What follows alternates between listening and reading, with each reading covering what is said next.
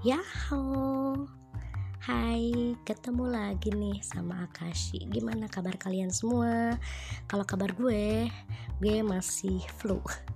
Tapi udah mendingan sih dibandingkan kemarin-kemarin. Um, Kabar kalian um, semoga pada baik-baik aja Semoga pada sehat Semoga dapat beraktivitas seperti biasa dengan keadaan yang baik. Oke, okay, um, uh, judulnya anime grafis burik. Gue nggak tahu lagi harus pakai judul apaan gue bingung ya. Emang nih kalau misalnya menentukan judul itu emang paling pusing sih. Nentuin judul skripsi nentuin caption Instagram nge-tweet. Padahal cuman merangkai kata gitu ya tapi kadang susah gitu. Ya udah deh gue pakai judul ini aja. Nih apa sih maksudnya grafis anime burik itu apa gitu loh. Nah jadi nih uh, beberapa hari belakangan beberapa hari yang lalu kalau misalnya kalian sempat nonton Haikyuu uh, season 4 core 2 episode 15 kalian bakalan ngeh nih apa yang bakalan gue omongin ya gue bakalan ngomongin soal kualitas grafis anime Haikyuu episode 15 kemarin. Jujur aja gue sempet kaget ngelihat grafisnya ngelihat kualitas gambar Haikyuu episode 15 kemarin yang amat sangat jauh beda dengan episode sebelumnya gitu. Penurunannya itu drastis banget. Gue sampai shock gue sampai melongo lah. Ini beneran Haikyuu ya? E, secara Haikyuu itu kan uh, masuk jajaran anime beken anime yang punya fans garis keras yang kadang tuh fans-fansnya tuh rada-rada error gimana gitulah yang agak-agak nggak santai gitu loh. Nah gue sempet bertanya-tanya ini beneran high Q ya? Kok kualitas gambarnya kayak gini amat? gitu loh. Jadi memang sih uh, dan hal itu terbukti sama beberapa uh, banyak cuitan di Twitter dan IG yang gue lihat hmm, fansnya Haikyuu itu emang pada protes sama kualitas gambar yang dihadirkan di episode 15 kemarin. Karena dari episode 14 itu masih baik-baik aja. Lah kok episode 15 nya kok kayak gini amat? Uh, jadi ketika gue ngeliat tokoh-tokohnya kayak Hinata, Kageyama itu mukanya udah jadi pada aneh. Jadi apa ya penyok penyok nggak berbentuk gitu loh. Jadi dan pergerakannya itu juga nggak smooth. Asli bener-bener nggak smooth sama sekali.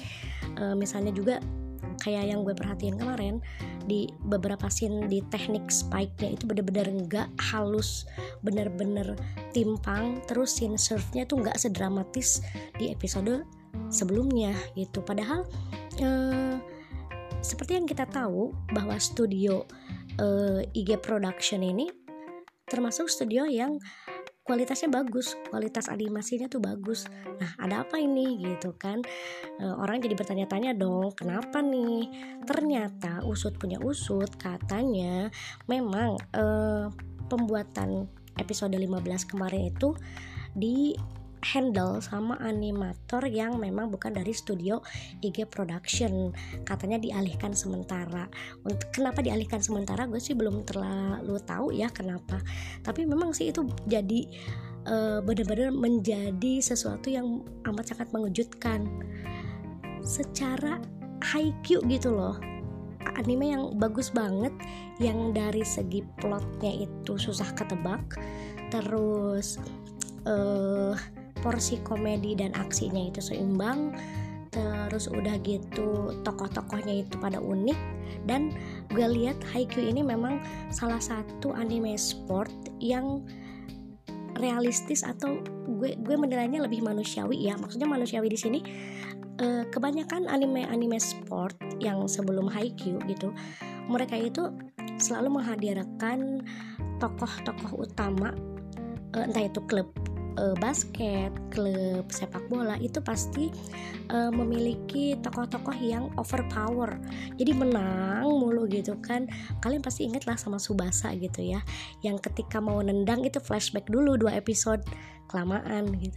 Tapi menang mulu kan. Itu yang kadang-kadang juga bikin jengkel. Cuman ya memang kalau kalah mulu juga nggak asik ya. Pengen dong sekali-kali menang gitu. Cuman gue lihat Haikyuu ini adalah salah satu anime sport yang beda. Jadi sejak kemunculannya pertama kali itu bisa langsung menarik uh, perhatian dan langsung uh, disukai sama para pecinta anime khususnya para pecinta anime sport gitu. Nah, yang penting sih gue uh, berharap ya semoga di episode selanjutnya yang bakalan rilis kira kira-kira Sabtu ya Sabtu besok itu gue harap uh, animasinya nggak seburik animasi di episode 15 gila aja dong kalau misalnya kita uh, bakalan menonton Haikyuu dari episode 15 ini sampai akhir season 4 core 2 ini disajikan dengan apa sih dipaksa untuk menikmati animasi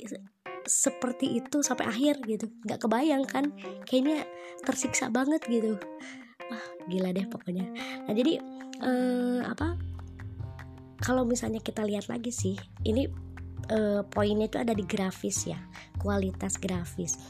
Memang sih kalau misalnya ngomongin soal grafis anime gue sendiri adalah tipe penonton anime yang mm, lumayan mementingkan grafis kalau misalnya semakin bagus grafis kita bakalan semakin dimanjain kita bakalan seneng nontonnya kita bakalan kayak masuk ke anime tersebut gitu nah jadi uh, grafis itu memang uh, mengalami peningkatan dari tahun ke tahun ya pastinya gitu.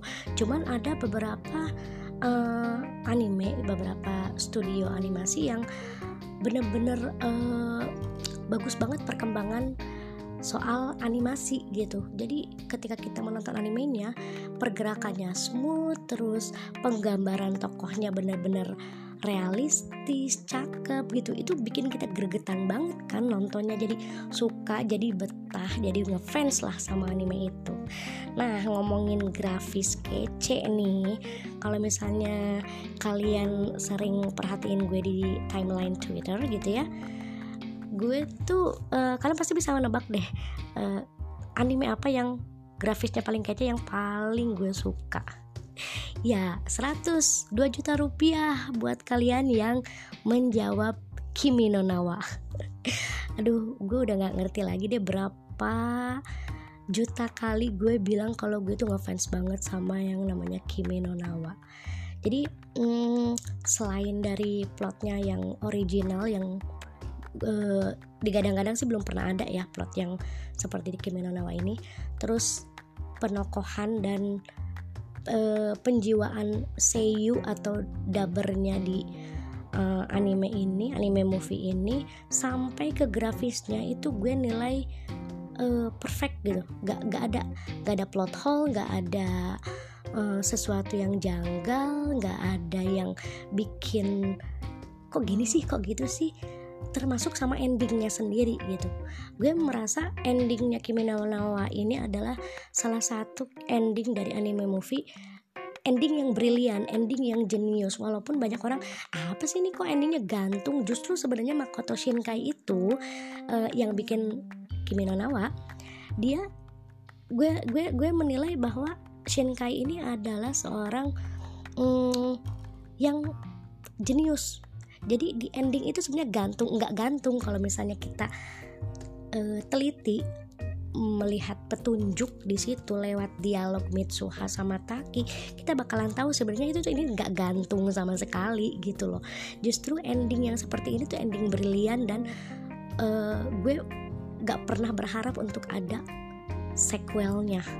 Itu bakalan menghilangkan esensi ending tersebut gitu. Dan kualitas grafisnya itu super kece banget.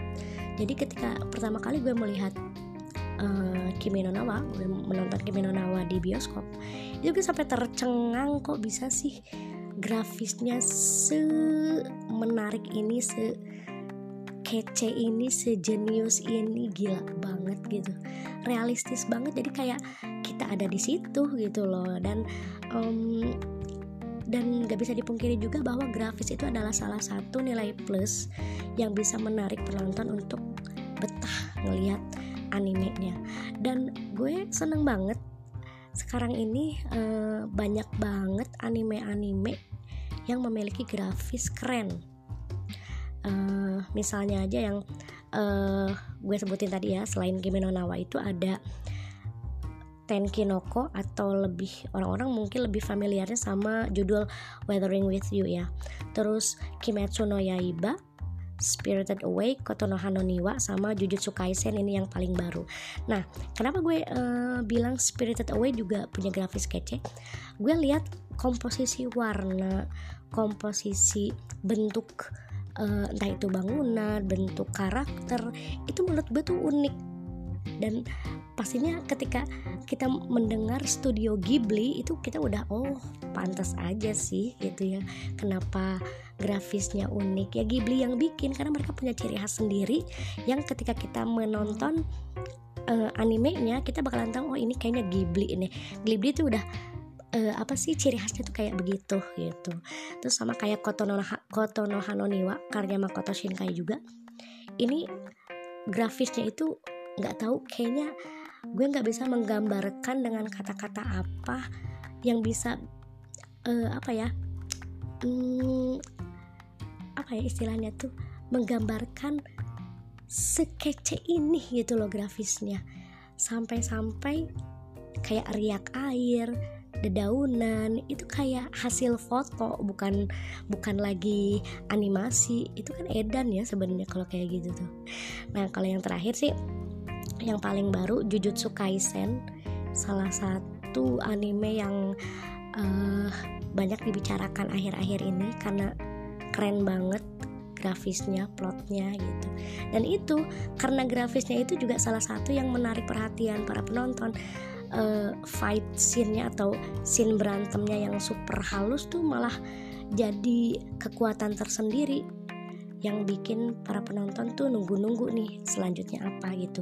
Karena gue kebetulan sebenarnya udah baca manganya itu dari lama jadi gue sih nunggu-nunggu ini kapan sih diadaptasi jadi anime ini bakalan kece banget. Ternyata terrealisasi di 2020 aduh seneng banget ya pokoknya.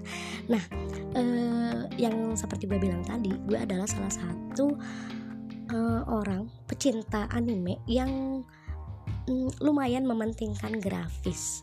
Kalau grafisnya kurang greget biasanya gue agak kurang betah lah nontonnya.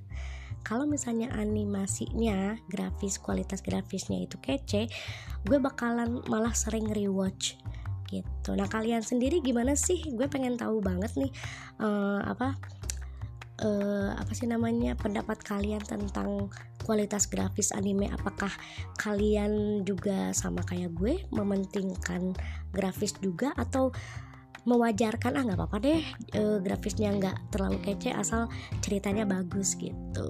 Pokoknya gue tuh sebenarnya pengen kalian juga um, apa ya beropini di kolom komentar gimana sih tentang grafis anime yang menurut kalian tuh apakah itu penting?